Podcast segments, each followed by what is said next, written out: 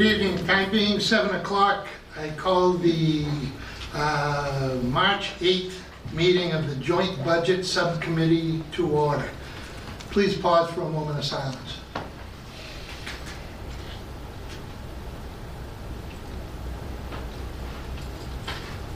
Please stand for the Pledge of Allegiance. I pledge allegiance to the flag of the United States of America, to the republic which stands one nation, under God, indivisible, with liberty and justice for all. Recording in progress. That's a good thing. Okay, uh, note to all residents, all citizens are welcome to attend public board and committee meetings in person. Additionally, in an effort to maximize citizen engagement opportunity, opportunities, excuse me, citizens will be able to continue to participate remotely via phone or Zoom. The meetings will also be live streamed by Franklin TV and shown on Comcast Channel 11 and Verizon Channel 29. The phone number is 929-205-6099, and the Zoom ID is 825-1472-7256, and then you need to hit the pound sign. Once again, the Zoom ID, 825-1472-7256, pound. Okay, uh, just before we get going this evening, I think it's important that uh, we kind of just kind of go around and introduce ourselves. I know we have name nameplates out, but uh, just so that the audience at home understands and knows who everybody is. Uh, And Megan Whitmore is unable to attend. She had a uh, family issue that she had to take care of, so I'll go to Councilor Frongillo. Hi, everyone. Kobe from Gillo, Town Council. Brian Chandler, Town Council. Uh, Dave McNeil, Franklin School Committee, I have the pleasure of serving as the uh, Budget Subcommittee Chair. Tom Mercer, Chairman, Town Council, Chairman of the Joint Budget Subcommittee. George Conley, Chairman, Finance Committee. Uh, Good evening, everyone. Melanie Hamblen, uh, Town Council. Dave Callahan, School Committee. Natalie Riley, Finance Committee. Mike Hamilton, Finance Committee. John Grace, Finance Committee. Jamie, who are you? The Prime Minister of England. I feel like I'm right in the middle of it all. Just, just want to make sure. Just Fire questions at me. Just, just fire. Throw the Fire away. Okay, uh, for those who uh, have not uh, tuned in to the Joint Budget Subcommittee before, uh, the Joint Budget Subcommittee is made up of the subcommittee, the budget subcommittees of our three boards being the Town Council Budget Subcommittee, School Committee Budget Subcommittee, and the Finance Committee uh, Budget Subcommittee. So, and the whole idea of getting this group together, this started, uh, God, many years ago. Actually, I think uh, it was either my first or second year on the council when we first uh, started doing this, where we tried to get the three committees to deal with the budget, uh, deal with all the budgets on a regular basis, get them together to at least have discussions about the budget as a whole, and inclusive of all parts. And to get questions answered about specific items within budgets, whether it be the town budget, whether it be the school budget. So that's really uh, what the committee was put together for, just to collaborate so that when we do present the budget to the public at our public hearings in May, uh, that at least we've had the opportunity to bring the three committees together and understand where everybody's, where everybody is. A lot of the time, we're all gonna be on the same page. Maybe sometime, we're not gonna be on the same page, but at least we will have had the opportunity to discuss and understand why we may or may not be. on the same page.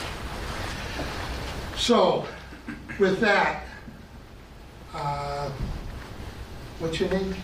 Jamie? Jimmy. Yeah, Jamie. Jimmy. Yeah, Uh, Jeremy. You want to do a quick lead-in? sure. Um, On the uh, charge or the? Yeah. On the charge, yeah. So uh, through Mr. Chairman, through the committee and the folks watching at home, um, you can go to the town website, franklinma.gov, um, and you can uh, follow along, just uh, put in the search bar joint budget, and you'll get there. Um, The charge got approved, it was one of the council goals this year, It got approved about a year, year, and a- about a year ago right now, actually.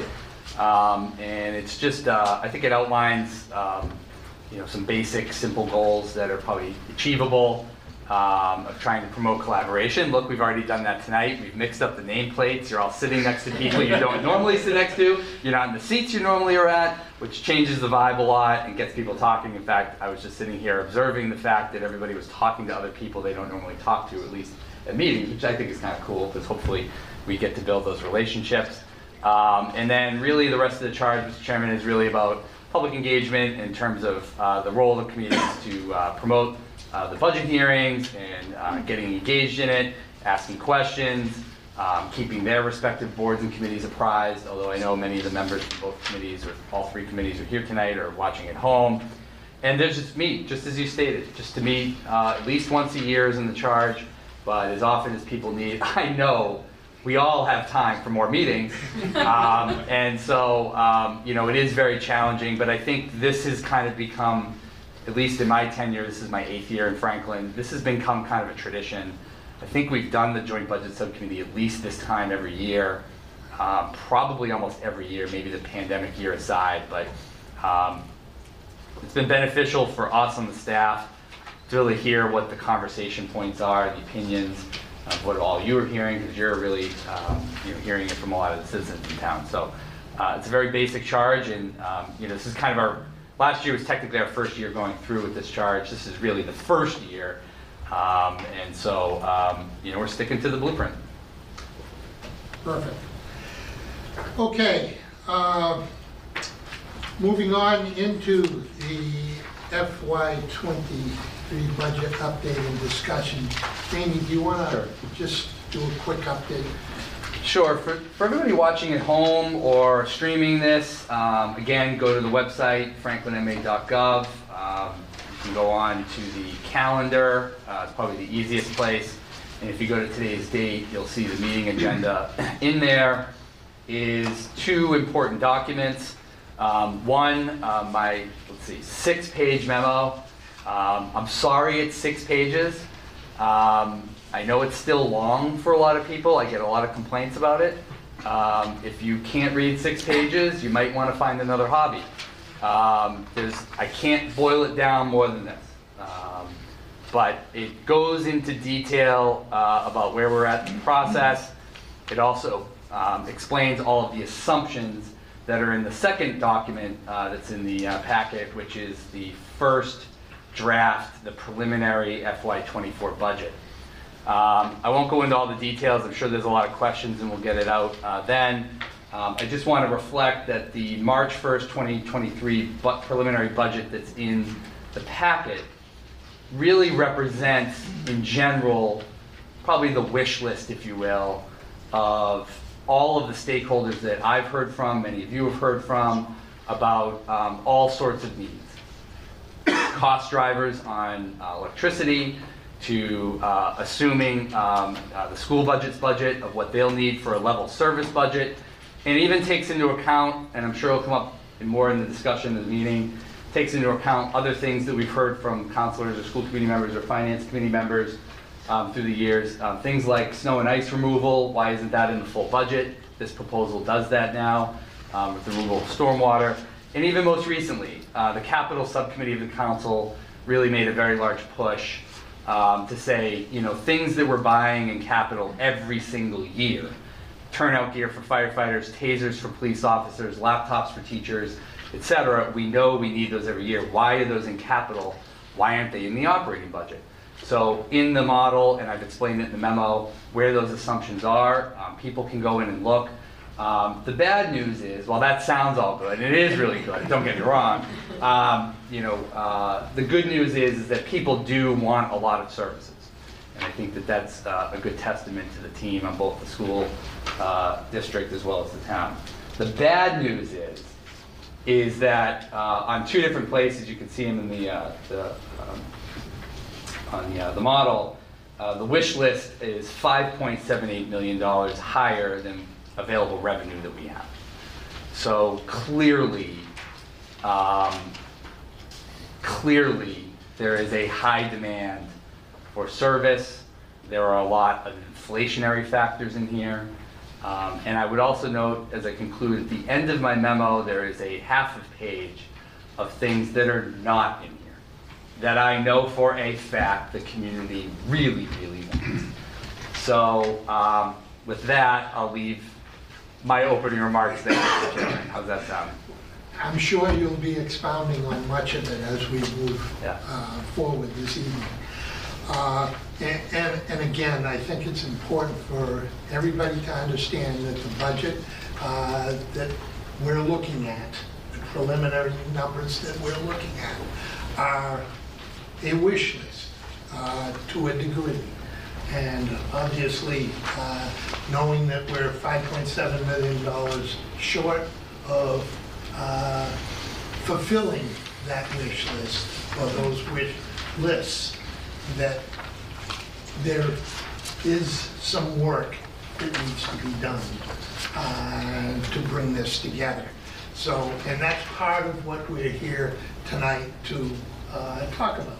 Talk about what, what options might be out there, uh, and what differing opinions are out there. We have many department heads here, we have many members of the school committee here as well as uh, uh, uh, the municipal uh, finance department as well as the school finance department. So I guess before we, before I give off to everybody else, I'll ask a couple of easy ones, uh, just to get us up, uh, onward. What are the biggest cost drivers in the budget, Jamie, in FY '24? Uh, Through Mr. Chairman, to the committee and the folks uh, watching at home. So on page three of the memo, I have uh, a a couple pages on expense assumptions.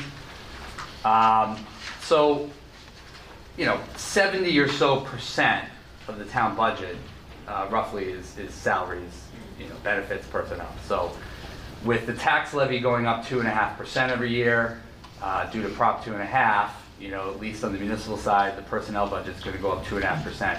That's three quarters of your budget that's already gone up two and a half percent, right? That's already meeting your revenue projection essentially for the year. So that's, a- that's a fairly large car uh, large cost driver. And personally, and you've heard this from me publicly numerous times, it's probably the most important thing because without the folks behind me and in front of you and the rest of the staff, you know, we're really not much. Um, And so uh, they deserve all of that and way more, um, uh, but that's what we have. The second biggest cost driver is really inflation. Um, You know, I think this year, we're, we're finally feeling the effect of it, effects of it. Um, Notably, mostly in the facilities department, um, with electricity, gas, utilities, uh, We expect that budget to go up three quarters of a million dollars this year.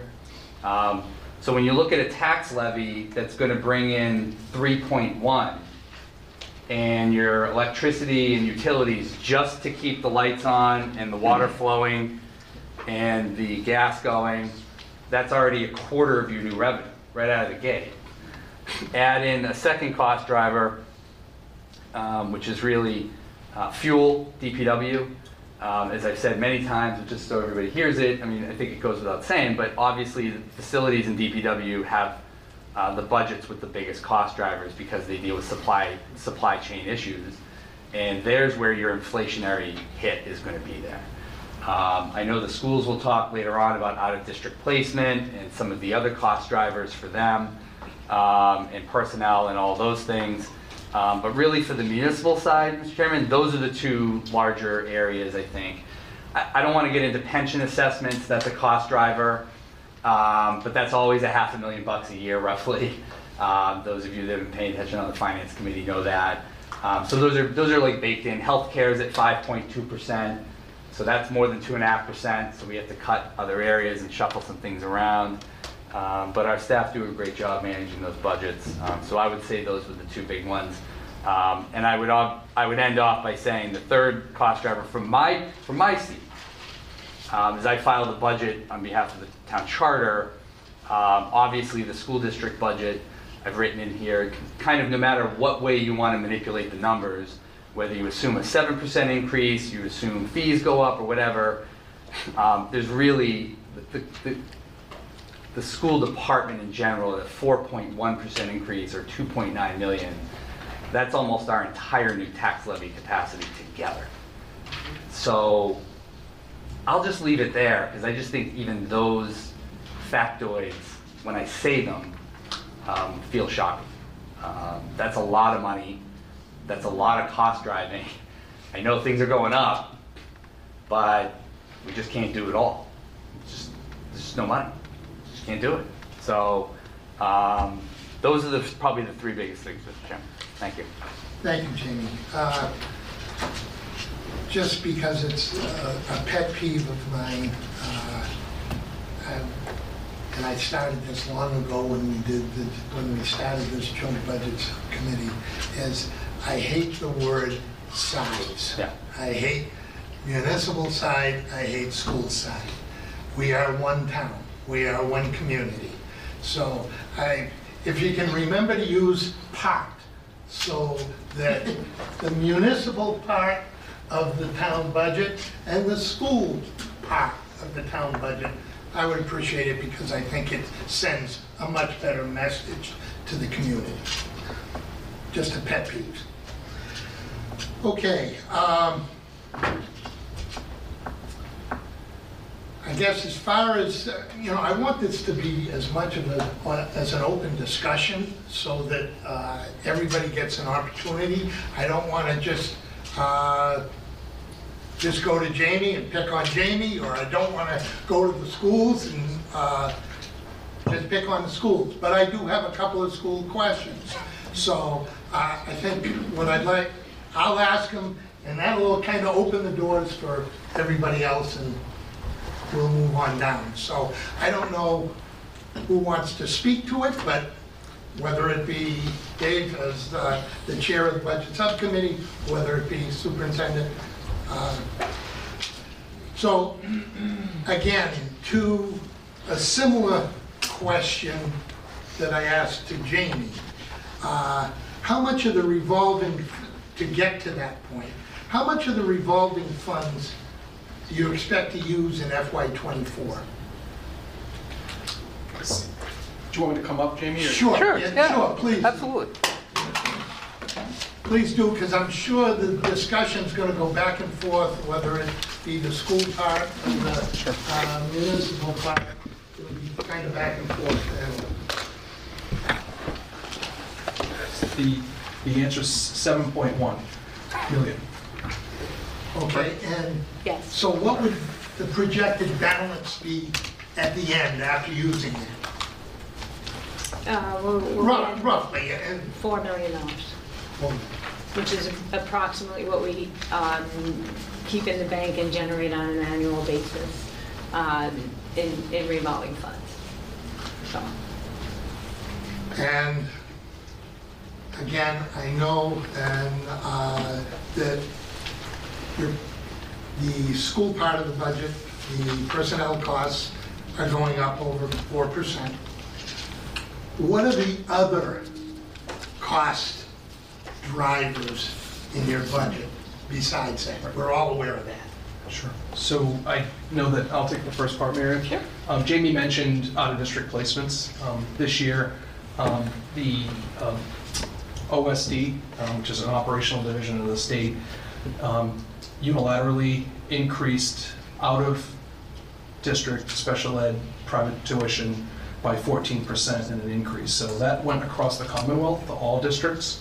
And typically, we've seen an average of around 2 to 2.3, 2.4 over the last, I'd say 15 years. It's been pretty steady and predictable, and this year it went up 14%. So when you tally that, every school district um, is impacted differently based on their percentage of out-of-school, out-of-district tuitions. So uh, for Franklin, our, uh, the impact to to tuition for us is 775,000. Um, It ranges across the state from 500 to 1.3 million, I believe, but ultimately, um, that's where we're impacted. And we are a community that really works hard to provide in-district programming for our students across the board um, in our special education department and really try to work and keep kids where we can, where we can, we can educate them, you know, appropriately to their needs. Um, We do that to the best of our ability, and it also allows us morally to keep kids within the town in which they live and keep them a part of our community as much as possible. Unfortunately, every town, um, there are some programs that provide supports that just can't be supported at the school district level, um, depending on the needs. And in those cases, that's when we send students out for out-of-district. Are we always looking for additional collaboratives uh, uh, to maybe look to for some of our students that may be a neighboring community? Uh, Like I know we have, we use the BICO Collaborative, which we've used for many, many years. But are there other collaboratives that can help? Because the state, correct me if I'm wrong, the state isn't increasing the funding for uh, special ed, nor are the feds to any large degree based upon what we have to provide. It's a a great question. I appreciate you asking it too. So we, we have been also working, we had a legislative forum, all the tri-county, meaning the, tri-county is the superintendent district, which includes multiple towns, probably 30 to 40 school districts. So it's not to be confused with the vocational school in town, but that's the name of our district. Um, We had a legislative breakfast um, when we met and we explained um, this particular hike as it, as it relates to that large amount of money that we didn't foresee. But we, uh, in Franklin, um, on the board of two collaboratives, which most of my colleagues are only um, at one. So we have Accept, which is a collaborative. They're based out of Natick. And then we have another collaborative, which is BICO. So um, I represent our, our town on those, on those boards. So we have two to choose from. They um, both experienced um, an increase, not to the level of 14%, but um, 10 T- for accept, 10, 5 for BICO. Right, so they had uh, a rate increase of five and 10, thank you, Miriam. So we are a member, we do look um, beyond in-district and out to private school, but we also have collaborative models that exist as well, and we continue to try to utilize those and be as creative as possible.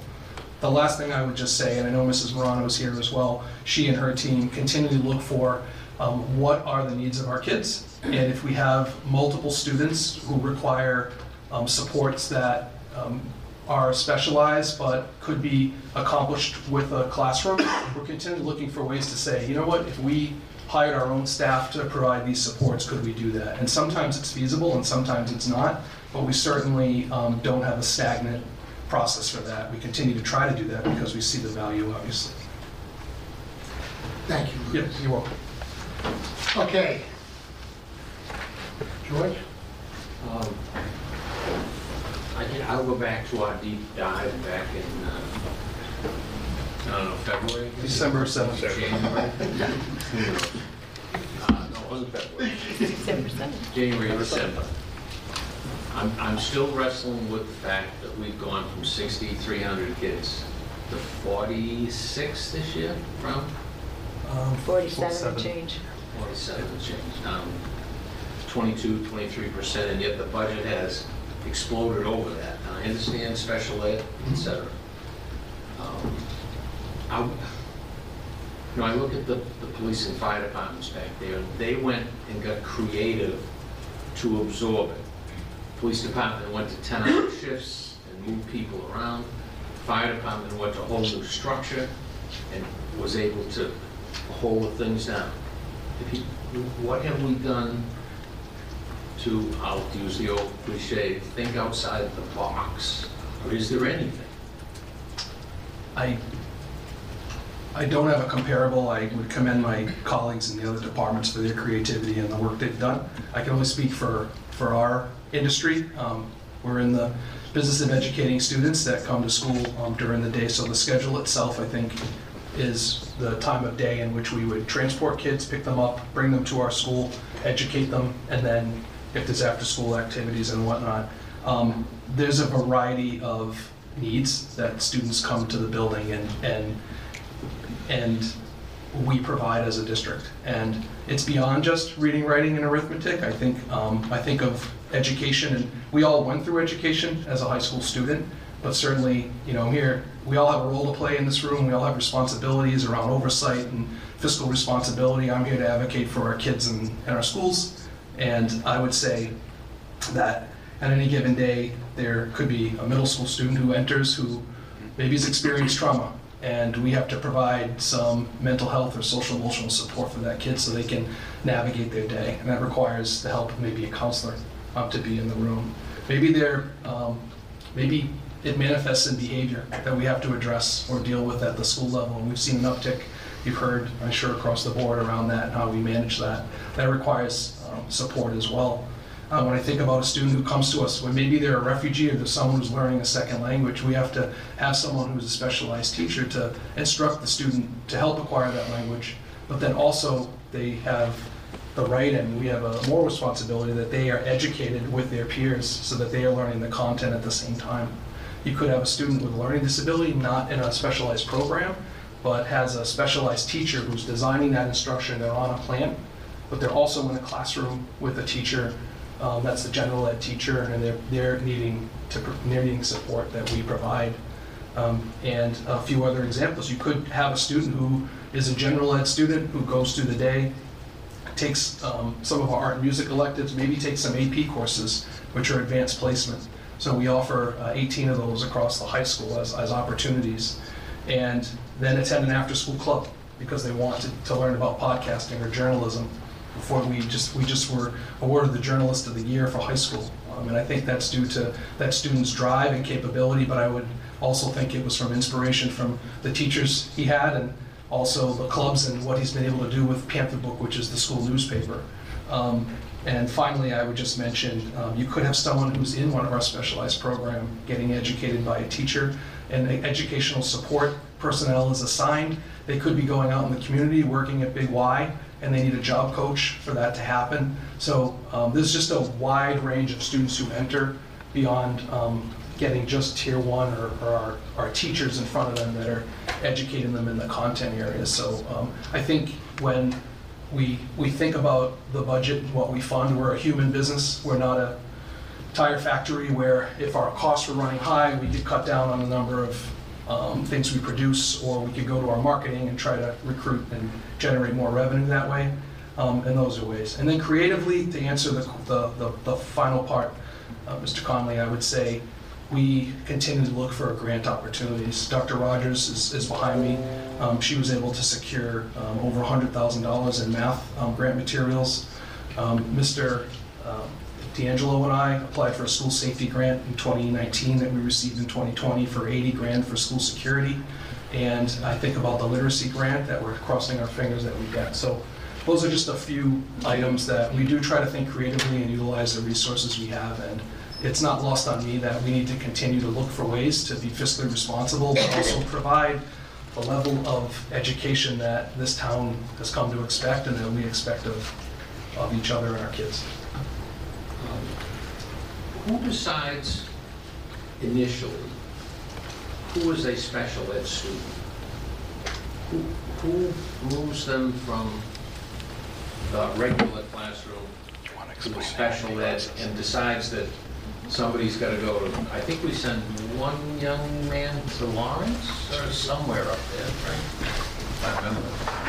Uh, I don't think, I spoke, I don't know if I ever um, shared student information, but as a hypothetical, we can, can you just walk through the process, Mrs. Morano, and Sure. introduce yourself? Hi, I'm Mrs. Mor- um, Paula Morano. I'm the Assistant Superintendent of Student Services, so thank you for allowing me to talk tonight. Um, This is my passion and this is what I, my, my job that I do every single day. I'm very passionate about it. So, um, so decide if a student is a special ed student. So a student gets, becomes referred to the special ed team, either by a parent, a physician, or a school-based team if we see that a student is struggling in a certain area. the next step is for us to evaluate that child. So we, our school-based team evaluates that child to see where the areas of deficits are. From that evaluation, we determine if the student has a disability, a school-based disability. Sometimes students come in with a medical disability also that we have to um, look at and examine and see how it's impacting their learning. If it is determined through the team process that it impacts their ability to access their curriculum, then we recommend a specialized, pro, um, individualized educational program. So it could be as minimal as consultative services with our school adjustment counselors or our specialists like our OTs or PTs or special educators, or it could be being supported in the general ed classroom, or it could be pull-out services. And then we determine that where those services will take place. And we always look for the least restrictive environment. Well, what does that mean? Supporting the student within the general ed classroom. But if we find that that student's not making progress, then we might have to provide services outside of the classroom, in a special ed room, in a counselor's office. So we can term, keep um, collecting data and examining the data to ensure that the student is making progress. If we feel the student isn't making progress in the current, in the least restrictive environment, then we might need to recommend a specialized program. And we always looked for our in-district programs first, as Mr. Giguere described. And that could be our autism program, our language-based program, our social emotional program. If the student, again, based on data, based on progress, if the student's not making progress, then we might recommend a more restrictive environment. And yes, to answer your question, we do look at collaboratives first because that is another, another lesser restrictive environment. So we'll look at BICO, we'll look at ACCEPT. We also access other collaboratives within the Commonwealth that might be able to fit that student's need and profile and the methodology that that student requires to make progress. If that doesn't work or the student has more significant needs, then we look for our out-of-district placements and our private placements. And then if that even doesn't work, because some students do have significant disabilities that are impacting home and, and in the in the school in the regular community, we might have to look at residential. But we always look at least restrictive environment first. It's always a team decision. The parent is part of the team. They're a, an active part of that team. And then we have, use it based on data. So that's kind of the ABC Reader's Digest version Yeah. of special education, Mr. Conley. Like we just got I know you do, that's why I use that analogy. Just to give you a flavor, how many of the 4,700 kids are part of special ed? We have, it's close to, like it's 900 roughly, 900 So, students have special ed. almost And that could be, 25%? yes, No, yeah. about 18%. It comes out to about 18% of our students. Yeah, it was a little long. Yep. Finance guy. And that could be anything from, as I described, just being supported in the classroom to being in a residential placement, so. 18 to 20. That, the 900 kind of ca- catches my attention, that's a lot. It is a lot. Now, has that changed post-COVID Um, yes, it has gone up. by, Um, I would, Yes. about one to two percent, not a huge percentage, but about one to two percent. So we were pretty, s- um, stable for a while, and then post-COVID, now we're seeing another increase. So we are, we're looking at that, we're at, we're doing, you'll hear about MTS, you know, that we're doing multi-tiered systems of supports, we're trying to provide those tier one, tier two supports. If you've watched our school committee meetings and our presentations, you've heard of that, we're really trying to provide those supports before they're referred to special ed, because the more supports we can provide before they're need a special ed evaluation, the, the more cost effective that is gonna be. And it's better for the student. All set for now, or you? I'm on a roll. All right, go. I was expecting nothing. Yeah. Um, And I've forgotten my question, Paige, does it? Um, George, can I pipe in just because it's something related to that? I'm curious how, you know, we're comparing the numbers a lot, and the 18% I think is very helpful because when you went through the, the services, it's ob- obviously very value add, and, you know, people love Franklin for their schools. But I wonder, that doesn't really explain, like, how, why we've dropped in enrollment unless our services have increased or the number of people we've had to service have increased. Because presumably, when we had 6,000 students, we also provided those same services. So I'm curious, is it the, like, the level of special education? Like, is it, is it 18% now when it was 9%? No, I think our, we probably around fourteen to fifteen percent, I think was our average when under, during the lowest time. But I think like Mr. Giguere said, the kids are requiring more intensive services. So not, not only do we need counselors in our classrooms for our students with special ed, but it's our other students as well, our students who aren't referred for special ed, that we're also providing those, those counseling services for. Kids are coming in with trauma, trauma that we've never seen before, um, and behaviors that we haven't seen before. And it's post-COVID. It is, a lot of it is post-COVID. They have lost executive functioning skills, they've lost coping skills, and they really are requiring more and more supports. Got it, okay, that's helpful. All set? I'll come back to you. David? Thank you very much. Um, So, you know, we just heard that 18% of the student population um, is some kind of specialized program. And um, something that you mentioned, but uh, um, if you wouldn't mind extrapolating a bit more, how not only are these specialized in-district programs better for the students in our community, but also how they're ultimately uh, cost-saving. Do you, do you mind expanding upon that, please?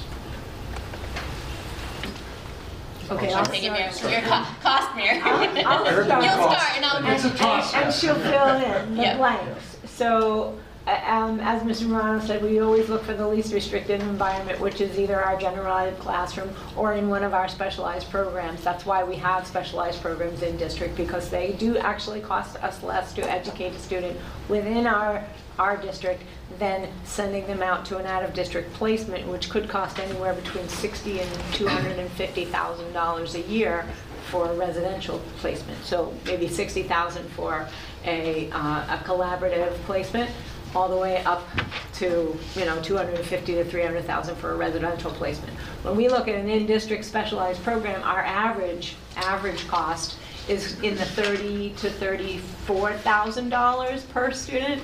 Um, We are educating them in our schools. They are going to school with their neighborhood peers. They are with our teachers uh, and our paraprofessionals. uh, And we're, they're getting the supports that they need in our neighborhood school, in their neighborhood school with their peers. Transported by a van that we Transported by a van. Those are those- those are the vans. One fewer than, yeah, uh, yeah, transported by our van drivers. So, so anytime that we can keep them in district and support them and make their, um, um, meet their needs so that they can access the curriculum in, in our district, we're going to do that. It's at savings. Uh, You don't see it as a savings necessarily, but it's at a much lower cost to us um, than if we were to send that student to an out-of-district placement.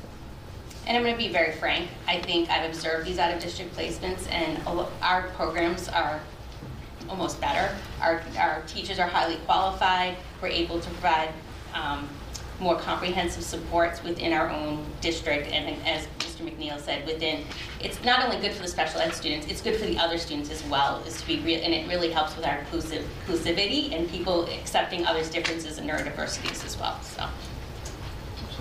Do you mind just repeating those numbers one more time? You said 30 to 34,000 for in-districts? Yeah, On so average, about- what's the average for out- out-of-districts? Average, um, average in district is about 30 to 34,000. Out of district could be anywhere between um, 50,000 to 300,000 dollars a year. Plus That's- transportation. that's the Plus- range Plus of transportation. Plus transportation.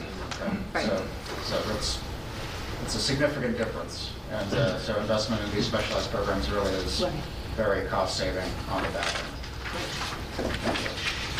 Thank you, Dave. Anybody else? Is there, uh, has there ever been a program where we've had someone who was out of district come back into district? We do. We try very hard to bring our students out- back to district. I think l- last year we brought about two to three students back, and we're planning to bring another two to three students for hopefully next year. Just to follow up on Natalie's question, when you talk about other services, do we have any numbers on how many students engage with those other services? And how that changes year to year? Like the, like the emotional, mental well-being? I don't have that number with me, but we, we could definitely get that number to you for sure. Like students receiving like counseling support. Yes. Like tier one, tier Yeah, like two. numbers of Yep. Yep, students. we could do that. Councilor Chandler? Through you, Mr. Chairman. Hi, thanks for coming. Actually, thanks to all the department heads. I see all the department heads came, everyone but one's, so we're doing good. Um, Let me say something good before I ask a couple tough questions. Just so you know, I, um, during the capital budget, I did try and take 10,000 from the fire department for your school van, and I got defeated. So, we're working on, that could come from the snow and ice meeting, Mr. Town Administrator. That's right. All right, so I'm working hard on that. Thank you. Um, Now, so in our assumptions here, everything was, uh, I'm just gonna bring up the raise thing for a quick second, was two and a half percent on the town part. Thank you. And on the school part, it was an extra, it was four percent, so you got an extra one and a half percent. So obviously, eighty-eight percent of your budget is salaries and, um, and benefits. Yes. So what was that number, what does that extra one and a half percent come out to? 600,000. Six hundred thousand? Okay. No, because I'm just, you know, because as the budget goes on, people are gonna come to me and say, well, you know, the, s- the music needs this, the, everybody needs this, this, and this. And that, that's a big number, that would solve a lot of problems, I believe. That. Solve a lot of problems. And, um, as fairness goes, but I just wanted to find out that number, thank you. Um, Good thing for everybody was I saw the health insurance was five percent increase maybe this year, so that's really, that's pretty good. Jamie, you want to expound on that? Yeah, uh, through you, Mr. Chairman, I know Councilor Chandler knows this issue as well as anybody. Um, You know, we're still triaging it a little. I think we're hopeful that the rate will tick down just a tiny bit. Um, But I think we stand to say that that number probably still won't change very much. But the good news for the employees is there won't be any plan design change, and we will be able to keep the HSA uh, program going, which has been very, very popular and and very good for our employees. So I appreciate that comment, Councilor Karen. And We appreciate all the work you guys did with that, Karen, back there. Absolutely. Um, Okay, and lastly, so the more money we take out, of- that we don't give to you guys, how much, is that more gonna go back on the parents as fees? Is that your only other option, since you have about, not even twenty percent to, to play with? So the majority of our budget is salaries, right? Um, We, every year, you know, we didn't say this, but it's- it'll be, it's in our budget reports, it's in everything. We, we look to make enrollment-driven reductions and try to keep up with those costs. We also try to uh, put a close eye to the investments that we've made annually, regardless of enrollment, and say, are these effective? And do they work, and should they carry? Just like any organization, every, every department behind me, we look at what's working and what's not. So um, we, we would look to continue to do that. Um, You want to expound on that? Yep, yep. So, so I would say exactly what Mr. Judy just said. We always look to um, make reductions um, to keep up with enrollment as well as other reductions that we might be able to make uh, within the budget on any given year. Uh, And we do that on every given year in the 15 years that I've been here. Uh, We also look at other streams of revenue. This, you know, I don't want to get out ahead of the school committee because they haven't seen the- the school's budget yet. Um, But the, the budget does not uh, anticipate any increase to fees at this point in time. Uh, You, you already know what the request is going to be. It doesn't, as I said, it doesn't anticipate an increase to fees right now. Um, We also um, are anticipating, um, one of the things that didn't come up yet, but we've talked about um, specialized po- pl- programs and specialized placements, is the, the governor's budget is funding Circuit Breaker at an increase this year, and Circuit Breaker um, reimbursement will likely um, go up next year just by virtue of the fact that districts are going to spend 14% more on out-of-district placements. Um, Now, what the threshold is and how that reimbursement is ultimately going to play out still remains to be seen, but that, that will um, be an added support for next year. Um, And then, um, you know, we, we look at areas of the budget that include salaries where we think we can make reductions, um, what's working, what's not, and, and we go from there. Okay, thank you, Mr. Chairman, thank you. Thank you, Councilor Chandler. Councilor Frongillo. Sure, thank you. Focus on schools while they're here. I, um,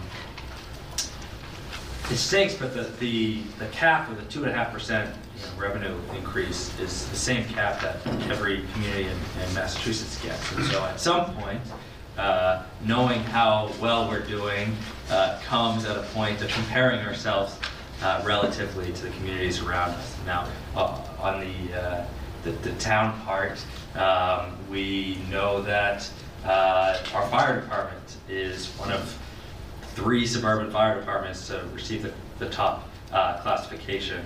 Um, our, our police is in, uh, receive full accreditation, which puts them in the top X percent um, of performing uh, police departments. Um, our uh, DPW superintendent was uh, superintendent of the, of the year across the country um, last year. Uh, What do we have in terms of metrics to compare ourselves to uh, communities around? um, Both in terms of how much we're contributing to schools as well as how we're, how we fare in terms of. Do you want to? So I'll speak to our per pupil cost, excuse me. Um, I'll, per- I'll speak to our per pupil cost first, um, and then I'll let Mr. Javier speak uh, to the, to the academic portion. Uh, In terms of per pupil spending, our, our per pupil spending is gonna, is, is as of 2021, which is the latest data out from the Department of Education, our in-district per pupil spending is 16% below the state average. We're in the 20th percentile um, for spending in the state. That means 80% of districts in the state of Massachusetts spend more on education on a per pupil basis than Franklin does. Um, So, so there's one data point. Um, The second data point that I'll speak to is in terms of the amount of state aid that we're receiving. We are a minimum aid community. We're going to get $30 per pupil uh, based on the current Student Opportunity Act um, as it is written, $30 per pupil, um, more than our hold harmless amount of roughly $28 million. So um, we're going to get $150,000 uh, on an annual basis um, for the foreseeable future. Uh, We're getting $11 million more than we should be getting as a community because of where the, um, how the formula plays out for us in our community. Uh, And in the next several years, you will see that the formula will require the town to contribute more towards the foundation budget um, than it has in past years, because that's just how the formula works. Um, The required contribution for the town will, will continue to go up. We're at about 72% right now in terms of how much the town has to contribute towards um, uh, the foundation budget. Uh, So just a couple of data points for you. Academically, I know um, historically, people have talked about student performance across the board. Um, Franklin, we've, we've done very well as a community in that regard, um, not only with the state testing, but we look at some of the, the college admission testing that occurs, and um, those are just uh, two ac- academic metrics. I would caution folks when they read the paper, when you see like the top 50 schools and whatnot, I think there was an op-ed recently on that, and it had to do a little bit with funding and how schools are supported, so um, I don't want to overspeak to that thing, but that is, that is another um, area where kid, uh, you'll see like states will rank schools and whatnot. Um, But I think uh, those are. There's that we don't typically come in the top 50 rankings. Um, Not, we've, we've been in the past, not, not anymore. Not anymore. Not anymore. Um, Athletically, obviously, the Dalton Award winners, where you have the most wins of any, you know, combined varsity athletics. You also look at the state championships and whatnot. Our theater company um, c- competes, they just competed this weekend, um, this past weekend, um, um, did very well to move on. So they have competitions, just like every other type of program that's competitive. You've heard of our DECA program, um, where we continually do well. Our math competition, our mathletes, if you will, um, do uh, very well competitively. We have a a stellar music program. We have mock trial, thank you. Thank you, Steve. Yes, our mock trial uh, does very well. Steve, am I missing anything else? Most of the stuff Steve covers. Yeah, I mentioned theater, but drama would count uh, there. So I think it's um, academics and the environment that we're able to create um, and for our kids. And um, those are just examples that I would give on metrics. Um, No superintendent of the year accolades, you know, I've only been doing this a few months, but I don't anticipate that in my future. Um, um, But ultimately, all kidding aside, I think, um, you know, we, for, this is, I'm gonna be careful here, we do a lot um, with what we have, and that's not to say we don't need it. People often ask too, like, what's the vision, what do you want to accomplish, what would you add? And we can talk about that and talk about our hopes and dreams, but I think um, a solid system needs to be in place where you're supporting the kids who walk through your door every day as well as part of that. So I wouldn't want to lose it to a new initiative or, or an idea, um, and really think about the supports we need day to day in our classrooms. And it's not just in one area, it's not just special ed or one area, but it's around keeping, keeping uh, reasonable ratios of students to teachers. You know, the research shows there's, the most important thing you can have is a high-quality teacher, making a solid connection with a kid. And if you think back to your educational experience, if you think about a teacher that had an impact on you, what, what that, what it's done for your life, I think that's, that's where I would try to make sure we focus on as we kind of go through this process. That's very helpful. Sorry, if you had something on that. Yeah. Um, Through you, Mr. Chairman, um, Lucas just said a lot of things there at the end that were very poignant, and I think they, actually, was a perfect bridge to the municipal part um, of the coin as well. He said, "We do a lot with what we have." And I guarantee you, the chiefs behind me, the DPW director, senior center director, library director, everybody, that is exactly what they would say. The Chief of police is gonna say, the town of Natick has 90 cops, and we've got 50-something. And we do probably better service than they do. And the fire chief is gonna say, those other towns have X amount of firefighters, and we still became ISO one because of the commitment of the team and the character and the culture that we have. The DPW director is gonna say the same thing, and I think there's, that's where the bond and similarities are. That's why you see a $5.8 million deficit, because the demand for service is huge. And as I've consistently said over and over, the tax levy in this town is not Needham, it's not Natick, it's not Milton yet. Um, If you want to be that place, that's what you need to do. It's the tax levy. There's no fee, there's no assessment, there's no utility, there's no big, you know, there's nothing coming out of the air that is going to somehow magically amend Lucas's statement from we do a lot with what we have, which is kind of a statement of pride that we are able to achieve at the level we have despite the money that we actually both are all getting in the banks.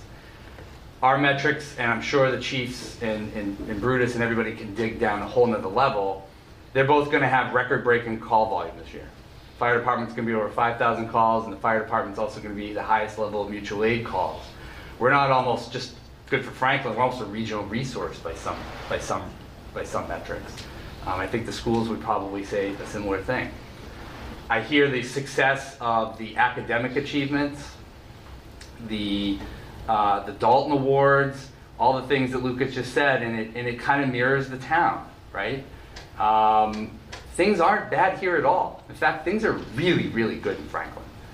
And we have to have a tremendous amount of pride for what we do have and, and, and maybe be a little less grumpy at what we don't have. Um, but recognize where we want to go is going to take a tremendous amount of collaboration. It is going to take um, all of us to work together to figure out what that strategy is to get to that next level that I think the community and all of you are hearing and the community is kind of desiring.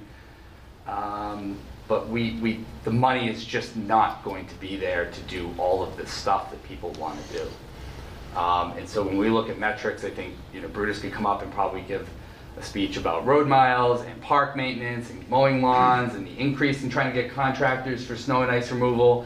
He calls it blood money for a reason because a lot of people don't want to do it.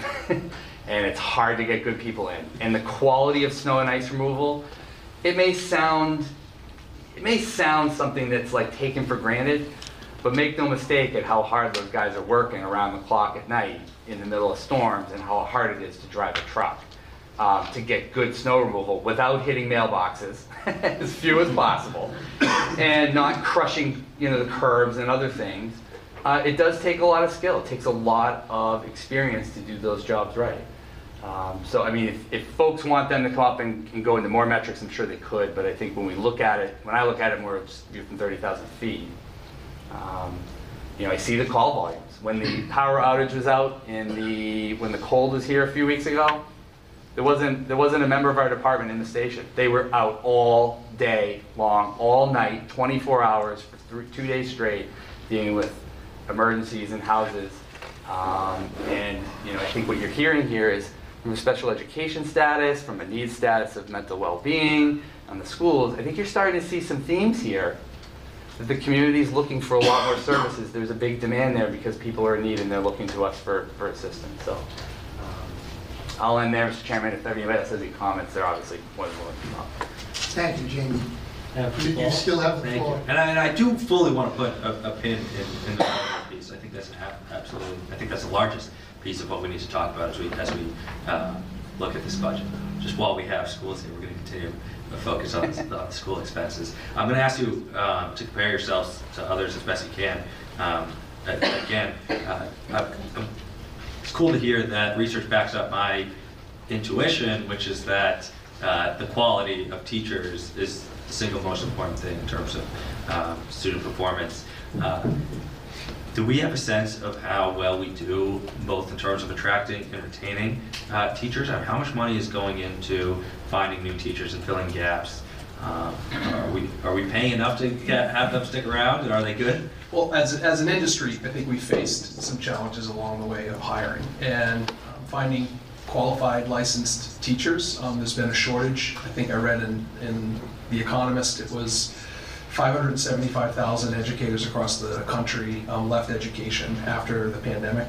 Um, Since then, we've had uh, students continue to go through college and, and want to be teachers, and um, others who've joined the field from career switches um, after the pandemic. And we um, struggled. We provided updates. If you you may recall, if you tuned into school committee meetings, we would talk about we had you know this many openings. We had five openings left, and we were four, and one, and two. We were able to um, you know hire the teachers that we needed. But between July and August, uh, I'm sorry, July and September, I think we, we hired for positions that we had um, open, I think about over 125 positions um, that we filled, um, that were positions that we had um, in the budget. Um, So we, we actively recruit and try to retain. I do think, um, you know, when we look at, you know, post-pandemic, one question I asked everyone that we hired or people who were leaving, you know, what, you know, we always do exit interviews, what's, what's the reason, you know, we try to get that information, and, and, and most times it was, I am leaving for either one or two reasons. One, I'd like to live closer to where I live, the pandemic and the shutdown and all of that kind of reframed how I see my work, and I no longer want to drive from, um, you know, Brookline to Franklin. I'd rather um, live out that, in that area and do that. Um, The second was, I can, uh, there's, there's a lot of openings because of the, the exodus I talked about, and I can do that same job, and I'm gonna be closer to home, and I might um, be able to get a better salary in that particular way. So I think those are things that we faced, and other districts have faced as well. But um, we really work hard, based on the reputation we have, to try to brand. We are attending job fairs, we're signed up um, amongst us all to get out and try to hire and recruit really, really high-quality people, because I think it makes a difference from the drop. When you get somebody in that you've hired, that you know can come in and do the job on day one, that's always the goal, but it's been, it's been more of a challenge recently. I don't think we're the only industry facing that, but certainly we're, we're one of them. One more? Sure. Thank you. Um, Just because it's come up as a, you know, notably large expense in terms of per pupil, per pupil expenditure, uh, the special education uh, component. Eighteen percent frankly is higher than I, uh, I thought it would be. Do we know how that is relative to others? And what are effective strategies for, you know, keeping someone from um, entering the special education program? If that- If that's the right terminology, I apologize. Yeah, so again, I'll start and uh, I'll I'll defer to Mrs. Morano, but um, I I think 18% is, um, is pretty close to the state average. I think we're a little higher than that. The state average could be a little bit lower, but I, I think we're closer to 22, 23%.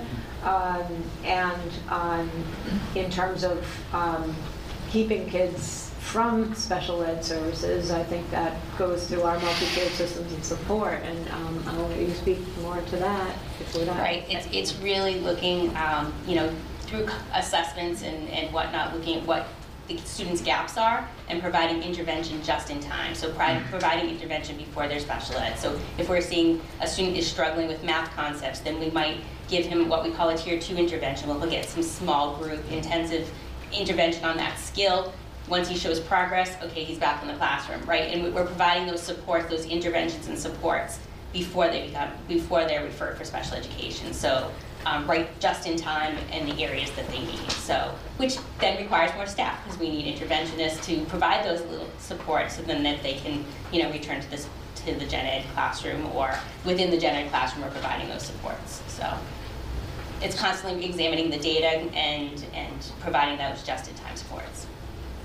So if a student has a lagging skill, we're all learning fractions, and um, I'm struggling with that concept, and maybe there's a few, maybe Cobi is as well, and Mr. Conley is as well, and where we're going to be pulled for intervention um, while, uh, during a flexible block, so that we don't miss the classroom experience in real time. We get the skills we need, so that those, those gaps don't continue. Because once you lose the first lesson, now when we move on to the next lesson, the fractions, we're already at a deficit. So what we've learned is, and this is uh, a common strategy across the state, and we're using, you know, we've utilized funding um, for that, grant funding for ESSER, um, for interventionists currently. But ultimately, what we're trying to do is, before we get to a place where that gap is so far that we are now having a different conversation around the types of support student needs, students need, if it's truly a matter of can we, can we get that, that skill developed, and can we get you back into where you were, um, that's ultimately a strategy that we've used, and that's general ed, that's, that's a support across the board, we're all For in the every same classroom, so. That's it for now, thank you. I just have a follow-up to, uh, only because I don't have a long memory, but uh, how does, how does our uh, assessment team uh, within these schools, do we get much pushback?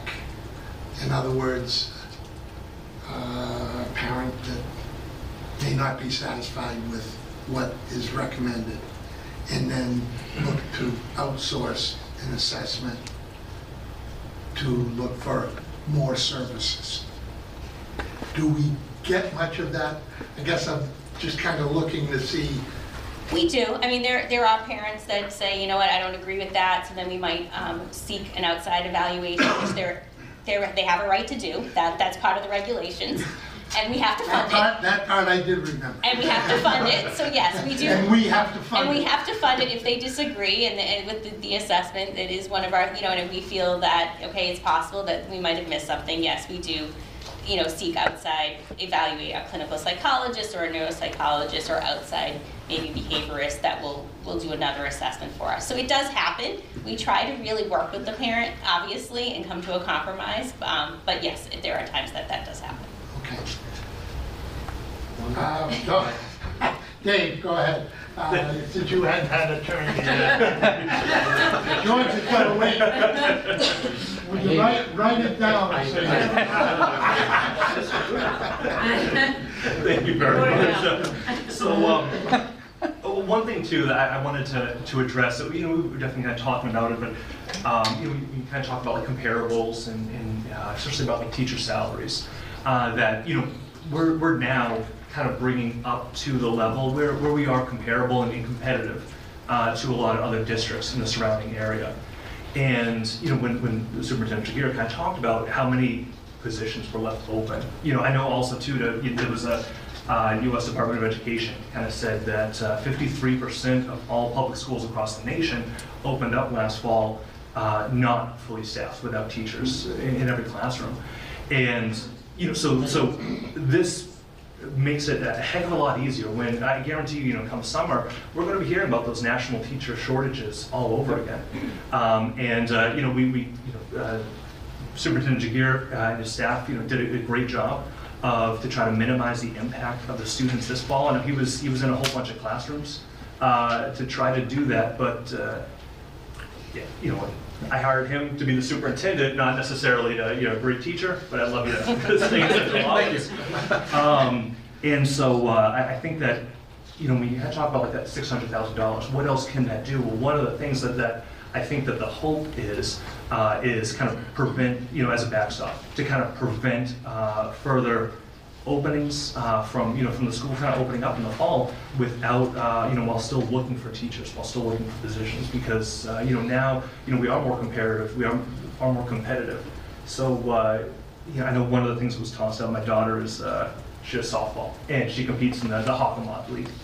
And uh, kind of, if you, if you look at those, like 12 districts in that league, before this, uh, Franklin, in terms of teacher salaries, believe ranked 11th out of 12 uh, districts. And, and I know that if, if she placed 12th uh, in her softball league, uh, 11th, and she, she'd be outrated.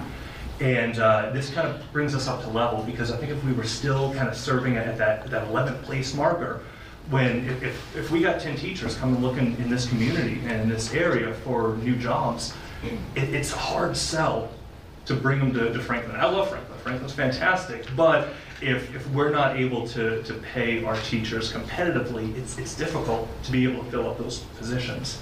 And so, uh, so I think, I mean, you're right, there's, there's so many, you know, great things we could do with every dollar across this entire community, both on the municipal side and the school side.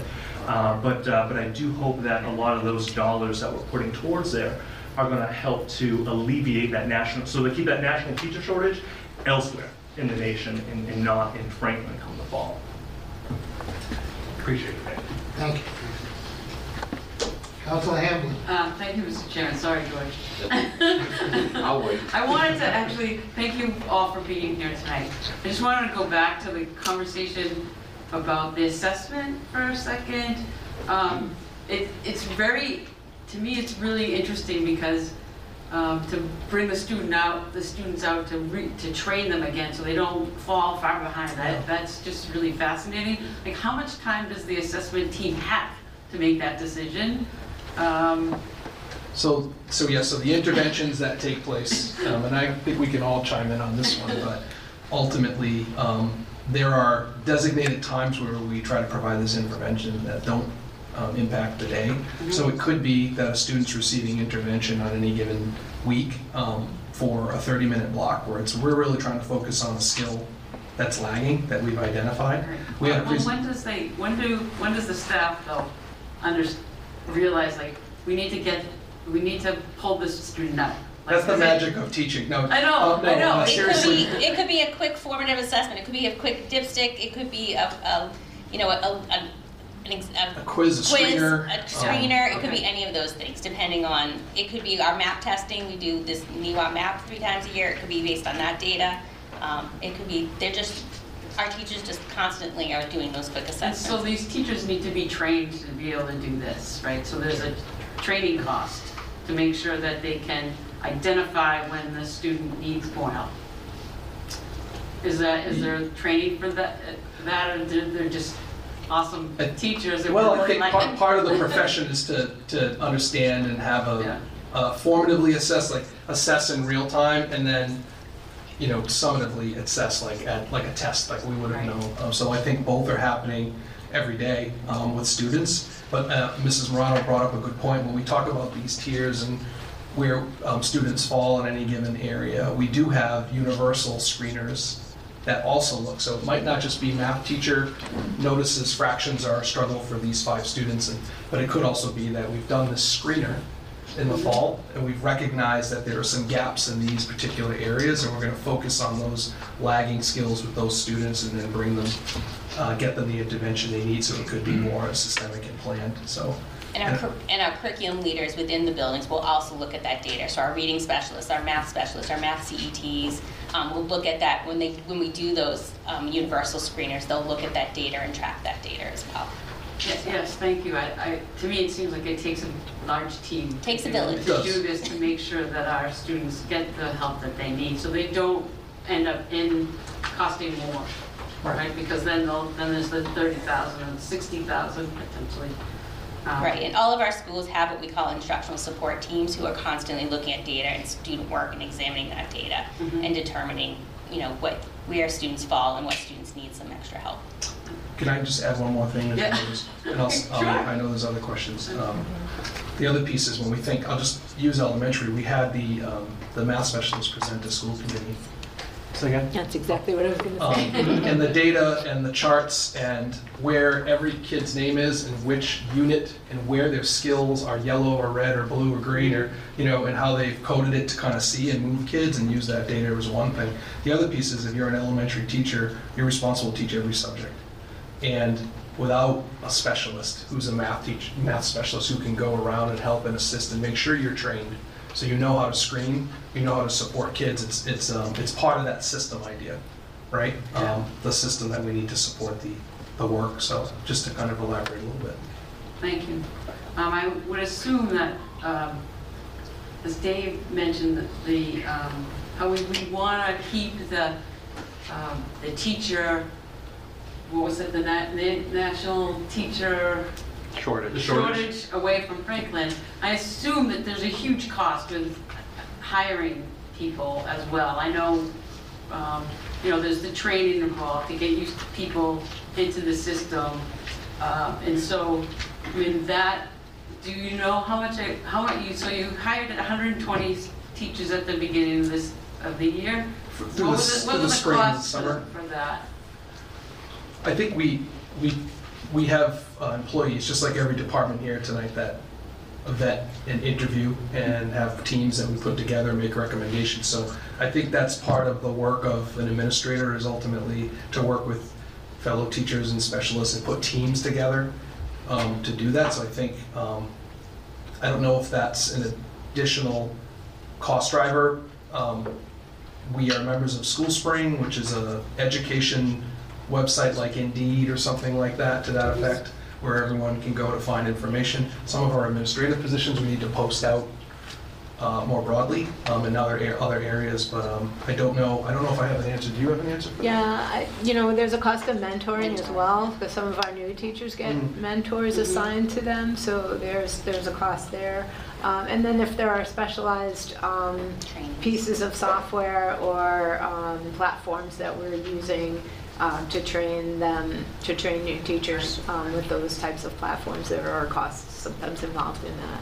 Uh, And I, would- and I would also um, say to the, to Mr. Giguere's former point, that the math specialist came before the school committee at their last meeting and, um, and provided a whole lot of that data that you were looking at in terms of how they got to that point and how they identify a student um, ahead of time. And, and it was really um, a phenomenal presentation. And for me to say that in, in 15 years that I've never seen math specialists come to um, a school committee meeting to make that type of a presentation, I was really impressed with that. Um, so- Nice. Um, It would, it makes things more efficient too, right? It does. Yeah.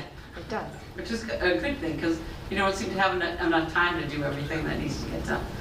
Um, I have a question again about um, the hold harmless. I think a lot of people are, are, get confused about that.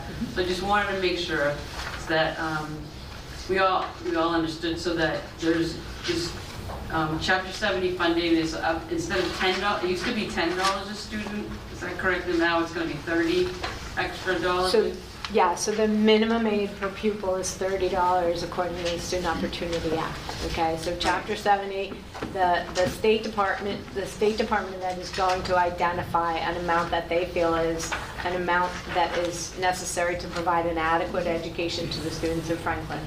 Then they're going to decide how much Franklin can afford to pay based on its wealth and um, income and property values. They're going to take that first number, found the foundation budget, subtract what Franklin can afford to pay, and, and backfill the rest with Chapter 70 aid. So when you actually do that math, that number comes out to about $18 million. The reality is, is we're getting close to $29 million in state aid because we've been getting in the 28, $29 million up to this point. Mm-hmm. So they're not going to take away what we got, even though the formula says we're only supposed to get 17 million. So that's where that $11 million comes into play. So we're, we're we're left and that we're hel- held harmless. Well, I, I would also add to that because we're receiving that additional Chapter 70 money, and we're also required to spend a certain amount on education, that's going to be our required amount to spend. So just because the state's giving us more, and they're also expecting us to still contribute Right. what they expect us to contribute, so that's going to increase our net school spending, our required amount to spend to educate students in this town. And you said that that is gonna go up. It is going to go up. Yeah, it will, the, the required contribution will continue to go up um, to the, to the max, which is uh, 82.5%. Right now, we're at 72%. So And currently, we're contributing more than we need to, correct? currently, we are, we are paying, uh, we are spending more than we are required, than our required net school spending. We're spending about $8.5 million more than net school spending, which is about 13% more. Um, Which On put us at average- Eighty-two percent mark? On average, nope. So, so it's, it, there's a lot of metrics and, and it's, it's, um, so, so the average, the average district in the state spends, um, um, twenty-three percent more on net school spending, I believe, um, overall, more than they're required. The a, districts in the state on average spend probably 20, um, sorry, 42.9% more than required spe- net school spending as of 2021. So, so we're spending 13% more than we're required to spend, but on average, districts in the state as of 2021 are spending 43% more. But yes, we are spending more than what's required. Jamie, you want to follow up? Uh, Through you, Mr. Chairman, I do. Um, So the hold harmless dynamic is something that um, is one of those issues that will keep my hair turning gray. Yep, Um, it will. The, the, the, the, we're both almost there, buddy. So, so, we're- these drops do it, yeah, I know. Jamie, better grade than, Touche, boss, touche. Um, Great informational exercise. I mean, this is all very important to understand. Chapter 70, as Miriam knows, is, is, is known very well by very few. It's a very complicated formula. The hold harmless piece, um, we were talking the other day, and Miriam, we'll give her credit for this point, which was extremely valid, because I've been through it before when I was in the legislature when things start going south for the legislature someday, this is where unfunded mandates come in. This is where circuit breakers get cut. And hold harmless aid gets pointed out by lawmakers in districts that have too many kids. They go, wait a minute, why are we paying towns that don't have any kids? So that 11.2 million number, and as Miriam eloquently said, as you keep on raising up the required spending, the ice gets thinner okay, the ice gets really thin, and you're walking on very thin ice. If you fall through, there could be big trouble. So this issue of the tax levy and spending is also setting up the town to fall through the ice. This is a real threat. Do I think it's going to happen this year, next year? I hope it never happens. I've been through this before, that when state budgets start going the other direction, now they have a great rainy day fund, um, I- you know, maybe they'll be able to make it through for a while, but at some point, the public needs to understand that that hold harmless aid, and we will try to keep it shh, quiet, but I can assure you, if we keep it quiet here, Senator X and Rep X and Rep Y from other parts of the state that are in districts like Hopkinton or Needham, where they're having debt exclusions almost every year to build schools because they have too many kids, they'll rep, they'll know about the hold harmless right? Because they're worried about their districts. So people have to be cognizant of this point that Miriam's dynamic she just brought up. It just keeps getting harder and harder. The number goes up. That's also a signal to all of you in the community that's not really the financial trend we want to be heading in. And I know right now it's like, oh, it's not, it's like, you know, flushing your toilet. Once it goes down, you think you don't really remember what happens, other than Brutus. But like, but ultimately, you know, this is the stuff that I have to point out. It is my job because someday that is something that could happen. And as interest rates and economics change, we don't know where the state budget's gonna go. Second point, uh, Mr. Chairman, I just want to point out, you know, Chapter 70, state aid, local aid, all of those formulas are extraordinarily complicated. They boil it down on what's called a cherry sheet, so I'll do my, my DOR part. Um, At the end of the day, House won this year, Governor Healey's budget, the town of Franklin loses $9,667 in aggregate, after all the other mosquito control, the county assessment, you know, MAPC, all these other little things that are etched out in state law, all the per pupil cost, I get it, like all the other dynamics of chapter 70, I get it. But at the end of the day, the town is losing revenue. Those will go up as House, the House of Reps and the Senate, you know, up those numbers and stuff like that.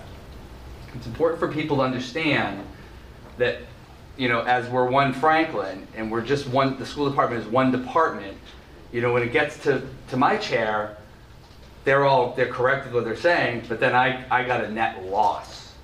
And one of the cost drivers, Mr. Chairman, uh, that I didn't mention before, um, that wasn't in the model, that will be in the final budget, is the town of Franklin is now going to be on the hook for almost six million in the charter school assessment, pay for the charter school. Now, just to point this out, because we have to,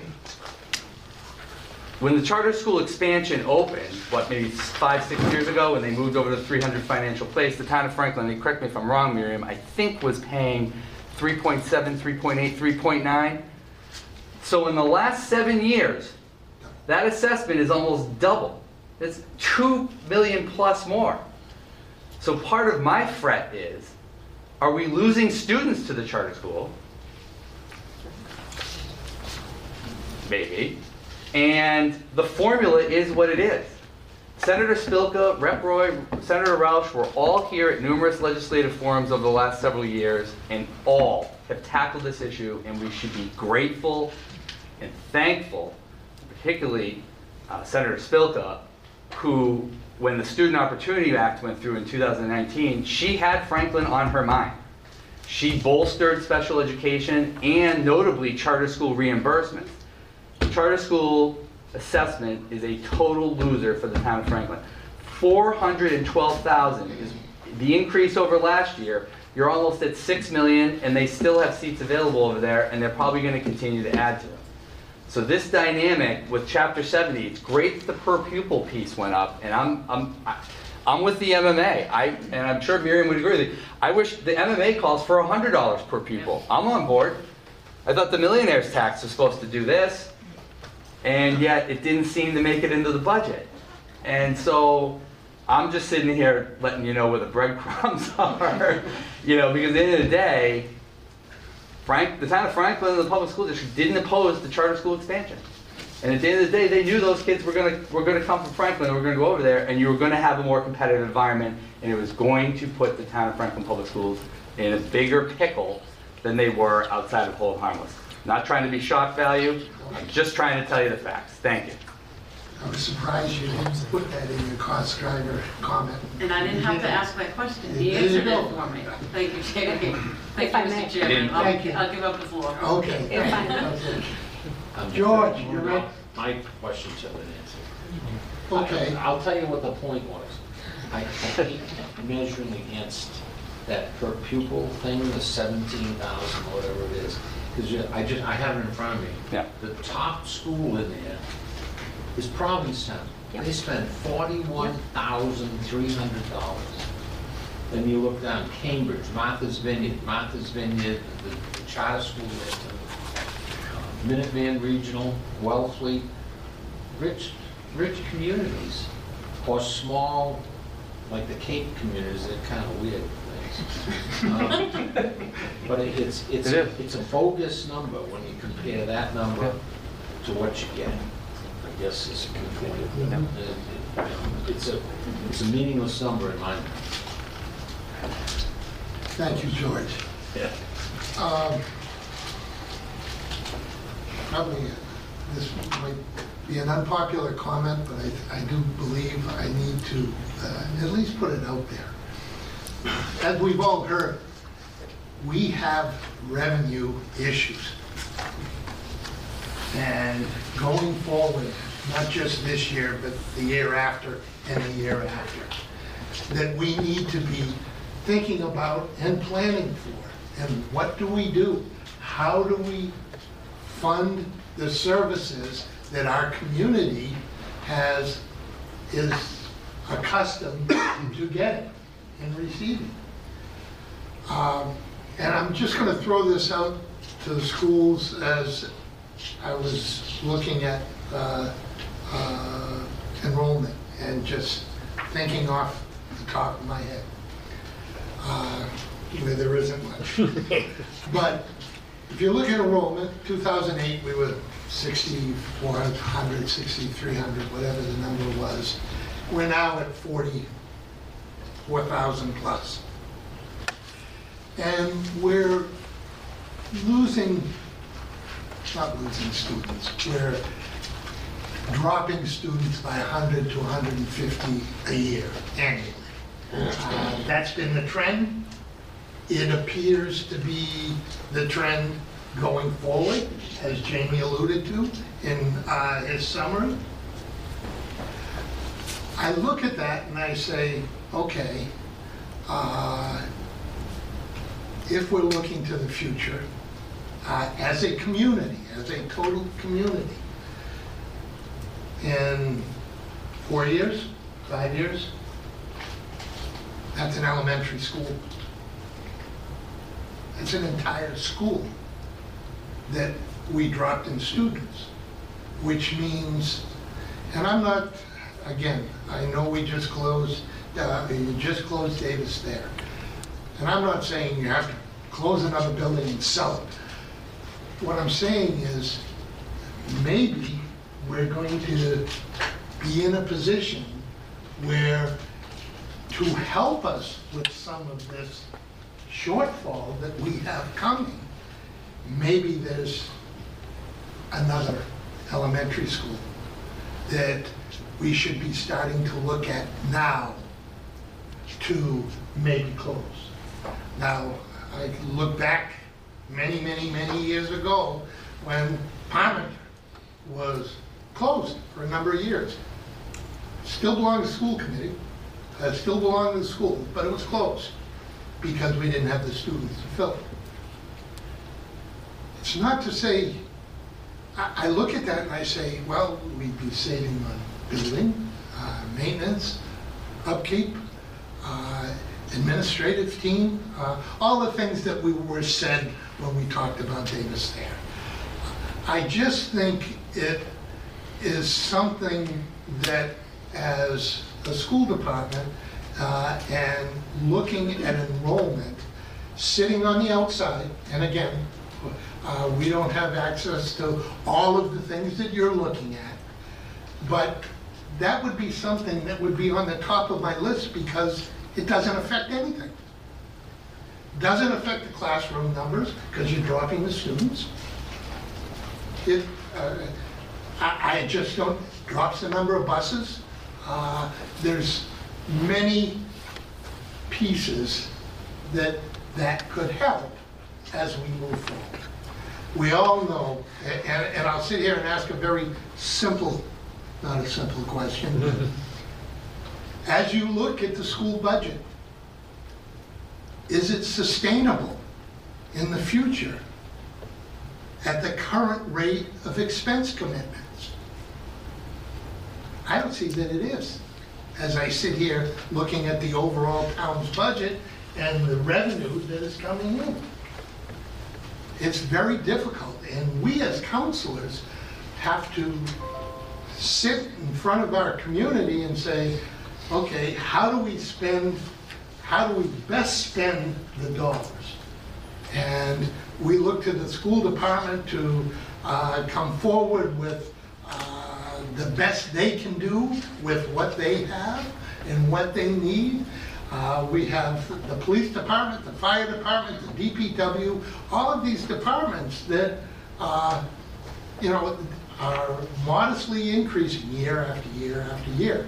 Uh, And the services continue to grow. If we need, if we are going to continue to provide the level of services the municipal part of the government, of town government, and the school part of town government, we need to find another revenue source, or other revenue sources, because the current ones don't work, and aren't going to work going forward. You know, sure, maybe we get through this year, maybe we get through next year, but looking down the road, it's just, I don't see that it's sustainable. That was more of a statement. Any, Cody? Cool, thank you.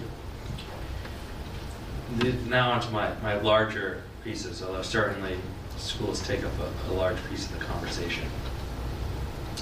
I think that, I talk about this a lot. There are three things that we're trying to balance. Everyone wants to pay low taxes, to have high-quality services, to have low density, and stay away from people. And it's very, very difficult to have all three. And so what we're talking about right now is the possibility of lowering the quality of services.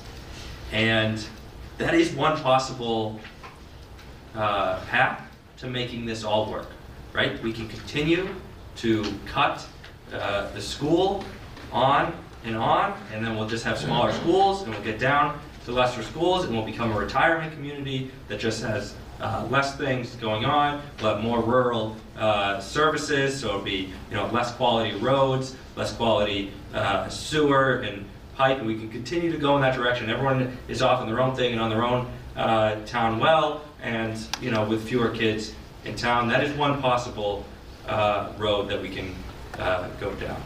It's not the road that I want to go down, although I am okay if you if you agree that that is the road that you want to go down. The other two levers that we have are taxes, and I do think that we need a serious conversation about uh, whether um, it's time for all of us in town to contribute um, more than the two and a half percent to help uh, pay for some of the services that we all enjoy. But the last piece is a piece that's often forgotten. We get our revenue mostly through property taxes. And we add to our revenue and ensure that you all get to pay lower taxes by bringing in more in property taxes. That comes in two different ways. One is attracting more commercial, although we know that it's really hard, that the number one driver of attracting businesses to town is having places for people to live in town. Most of what we're talking about is adding people, adding homes to town. Now, when we talk about what it needs to look like for us to add homes to town, what we've done through for 30 years, we were the fastest growing community uh, through the 90s. We just built out a ton of single family homes, and we guaranteed you, hey, you're going to have the highest quality uh, water and sewer and roads. And we just spent and spent a ton. And for that first life, life cycle of roads and pipes, we didn't have to pay anything. The developers built that, and now those are coming out to our expenses, and they're getting higher and higher and higher, and our expenses are, are growing. We can continue to add homes in that way. We can continue to add homes in the way of uh, large multifamily complexes, um, which justifiably are uh, scary and uh, abrupt and quickly change the feel of the community. Or we can go back to how we grew for hundreds of years before we started restricting to only single-family homes, where we allowed the community from the middle out to breathe naturally, to make the next in- incremental uh, step of growth. It happens organically, one unit here, one unit there, one unit there, one unit there. We continue to add to our revenue. We continue to add smaller units that help people, our teachers. The, num- the number one reason that you said we're losing teachers is because uh, they're living far away. They can't afford to live in Franklin. We can add smaller units to help them and fire and DPW and police uh, live in Franklin. Uh, and we can do that in a more natural way that allows us to be able to still afford the services and to not have to pay that much more uh, in our taxes. To me, that's the number one path. And so when we talk about uh, budget and revenue, the piece that we're missing here is the planning piece. Is the, and it's, this, it's the hardest part because the planning department, for the most part, views their job as protecting citizens, sorry, protecting citizens from change. We need change if you want to be able to continue uh, the, the services. And the question then becomes, how do we want to see that change? I would rather see it done organically, done at its own time, and done spread out and more naturally in a way that provides smaller units, that allows our, our public servants uh, to live in home uh, and supports our businesses and uh, attracts other businesses uh, to Franklin. That's a, a full piece of this revenue, uh, or of this, of this budget, is our services are growing, we're capped in how much taxes can grow, but we have the opportunity to build smarter than we are now. Thank you. George? Just one question. Um, You guys are currently going through redistricting. Great. Analysis. Wouldn't it have been, which is gonna take a lot of people and turn them this way, upside down, moving kids all over the place, whatnot. Wouldn't it have been prudent to include the closing of the school that Tom referenced? First of all, I didn't reference it, I just referenced the Parliamentary, only because that was years ago. I'll So reference I was just talking about So- elementary. So, but wouldn't it, instead of having two upheavals in five years, have one major one and just get it done? Because I, I- I haven't watched the meetings, but I've read it all. Sure. And this room in the three big buildings we have now. At least it appears that way, from the, the study, the whatever it was, two years ago or three. Right. Wouldn't it have been better to, to cause one giant upheaval than two of them three years apart? I'm happy to speak to this. So we are in the process of a redistricting analysis. There's been no decision made on um, closing a school or even that thought. There's three options on the table that look at and consider the fact of an upheaval or anything that could happen in the future. It's ultimately the school committee's final decision on the direction we move, but the charge we have is we're in the process of studying this. And just to um, speak to a- an earlier point, our enrollment does decline. And then around 2027, it increases and comes back up. So there's a window where it goes down, but the numbers we have today, we could not fit into four elementary schools. So by 2027, you're back at a situation where, based on the McKibben report, you're back at needing the space that we have currently to sustain those buildings, based on the data that we have and the projections that we're using. The second piece I would just add is, if you read the um, architectural report that we, um, we use, we based a lot of our modeling on, it does talk about not accounting for the in-district programs that we offer.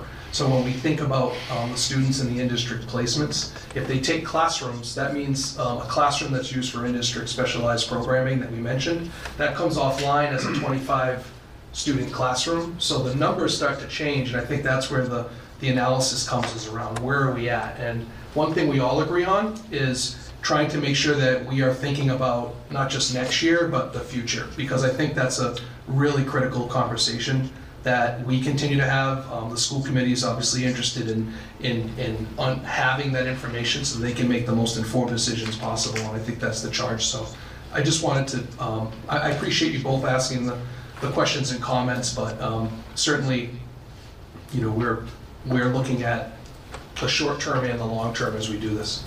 And and I know they're very hard questions. and, Sure. You know, uh, and I wasn't suggesting that this is what you do.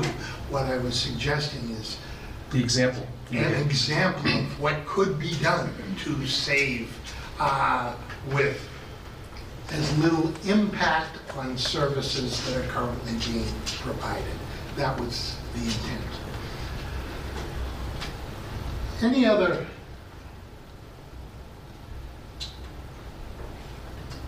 One last one. Appreciate it.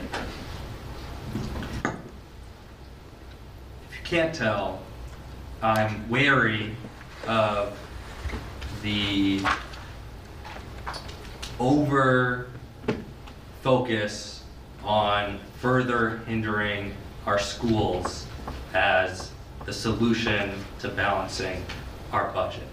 I'm worried that that is a potential race to the bottom, or at least race to a community that no longer looks like our community. We know that the number one reason someone moves to Franklin is the quality of schools. Um, that's the biggest uh, driver. Um, I would say, you know, here's here's why the 20% number, uh, the bottom 20% net school spending um, in terms of per pupil spending matters. I agree that it's it's a rough number. Uh, it, it it doesn't fully take into account how much is coming from the town budget in all of this. It, but we're not talking about being Provincetown or the Wellfleet. We're not talking about being number one. Even if you take it as the loosest of numbers, I don't think that we're in the bottom 20th percentile of income, and I certainly don't think that we're in the bottom 20th percentile of expected service uh, from our schools. And so, even if you say that it's something around that, we're not talking about, all right, are we number one or are we number five? We're talking about being in the bottom 20th percentile in terms of what we're contributing to the schools. And so, if we continue to focus on, uh, on, on further bringing that down, on further bringing down the amount of schools uh, that we have, which disrupts uh, the neighborhood, which accepts that we're going to stop building homes that people can afford to live in uh, with students, um, we can we can go down that route, but it's going to look like a lot different Franklin than the Franklin that we've all grown up in and enjoyed. Thank you. Jamie? Through you, Mr. Chairman, I just, um, really quickly, I would just say that um, this has been an engaging conversation. I think, um, very, I hope everyone's learned a lot of new things. Um, I just have to say respectfully to everybody, this isn't a strategy, okay? Um, Two and a half percent is what you're gonna grow every year. The commercial sector in Franklin is very strong. Uh, We're a very attractive community from a commercial industrial standpoint. Um, Across the street is a great example. Six new businesses over there, a lot of them you can't get into, the shed, Star- whatever you want to do. There's a lot of really good things happening. To Councilor Frongillo's anxiety or his points about what the future is in the school district and sustainability, the one good thing is, is that I think as Lucas's point before is, you know, we all do really great with what we have as I pointed out before, to get to another level that people want to be, if you want to accelerate that pace beyond two and a half. And each year, Lucas and I are going to triage our budgets with our departments and principals and save a little here, and we're going to cut a few things that you know, we, we don't even have time to talk about, right? Because there's so many little things that go on um, in municipal and, and school finance. Um, but ultimately, you know, um, you know, culturally, you need, if you want to accelerate that pace of investment beyond what people are demanding, whether it's call volume for, for, for calls, for real public safety incidents, we just had one last week where someone opened fire with 11 shots on Washington Street. This is not just everywhere else in America. Um, to the record-breaking fire calls, to all the demands on schools, all the stuff we talk about. At some point, this group or a future group, somewhere, somehow, people are going to have to realize that an actual, real strategy needs to be born. Aside from opinions, aside from hypotheticals, ideologies, and fantasies, an actual strategic plan needs to be put on the table or put forward to actually figure out this model. I can't, I do all the economic development for Franklin with our staff. I can't bring in more companies of various things to bring in more revenues like that. The work our team has done on all of the companies that have come to Franklin, um, you know, has been, you know, incredible. But there's only so much we can do. Um, I know we're going to get started with the branding exercise soon and some of that stuff. That's great. But if we really want to be in a place and we want to also make sure that the thin ice doesn't get thinner, particularly for the school district, without having an impact on other services like snow and ice removal or DPW or fields or mowing lawns or whatever, folks, elected officials, appointed officials have to start trying to have a conversation about what is that ask, why is it there, how do you do it, and what are the strategies to do it. And that, I have to say, in my municipal experience 24 years, it's probably the hardest thing, probably, probably the hardest and most challenging policy development we all do. So um, I know it's tough to get close to the rail. I'm trying to push you all a little more, get you to come back down to earth and just say, look, we, we can talk about all this stuff, but at the end of the day, there's no strategy, there's no culture developed that says we're all in this together and we all have to figure out what each other's going to do. With all respect to the school salaries, our salaries are the same. Okay? One of the biggest reasons why we're able to hire fire and police is not the salary, it's because we're not civil service. you know, but make no mistake, we are losing police officers. We've just lost three completely to public service altogether because of the wages. Three police officers just left. Three, three really talented people that were experienced. They went through all the academy. These weren't young folks. They left altogether. That same trend is going to happen for all municipal work unless we get those salaries up. I said it before, and I'll end on this, Mr. Chairman. If I were the governor and lieutenant governor, I get policies interesting. If I were them, I'd be making a call to public service. Just like JFK did 50 years ago with the toughest job you'll ever love in the Peace Corps. We love what we do. I'm going to speak for you on that one. I know you do, and I know everyone in this room does. But to hire a teacher, and I know you're familiar with this view, it's tough. Why would someone young get into this field? I don't know. Because you care? Because you get the bug? Um, money's not all of it. It's important. Uh, but from a recruitment and retention standpoint, you know, we need more people getting involved in public service in general if we're going together too. Um, because I don't see huge amounts of people coming out of college these days saying, I want to be a police officer, I want to be a teacher, I want to, you know, I want to be a dispatcher, I want to, you know, and that's also going to hurt.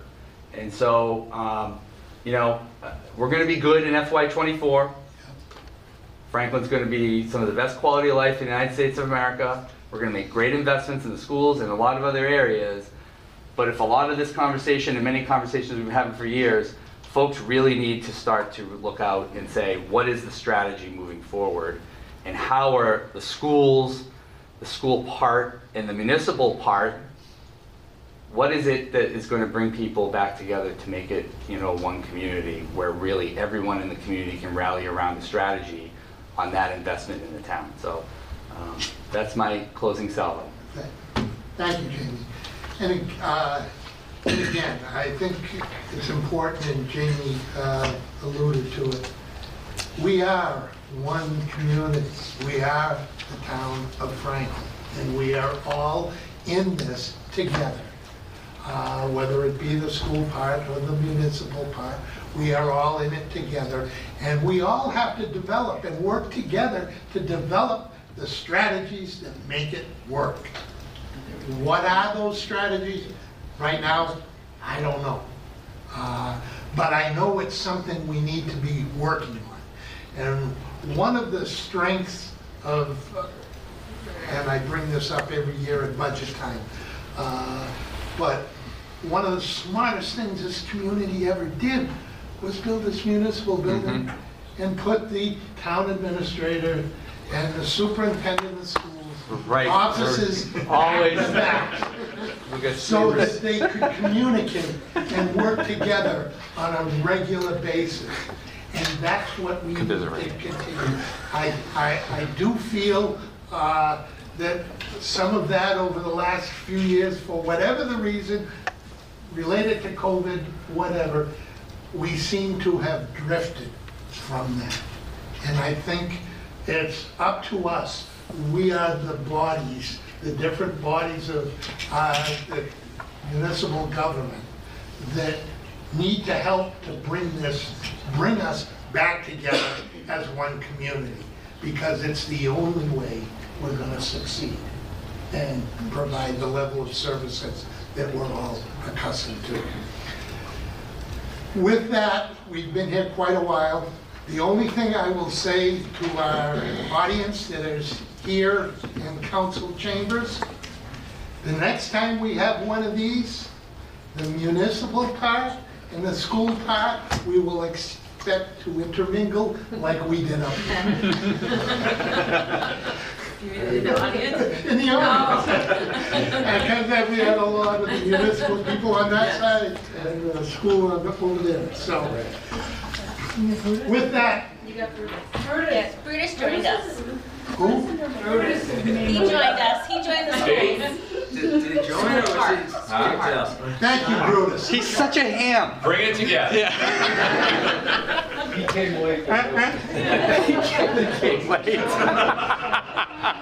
He came late. It's only because the people over here wouldn't let him sit.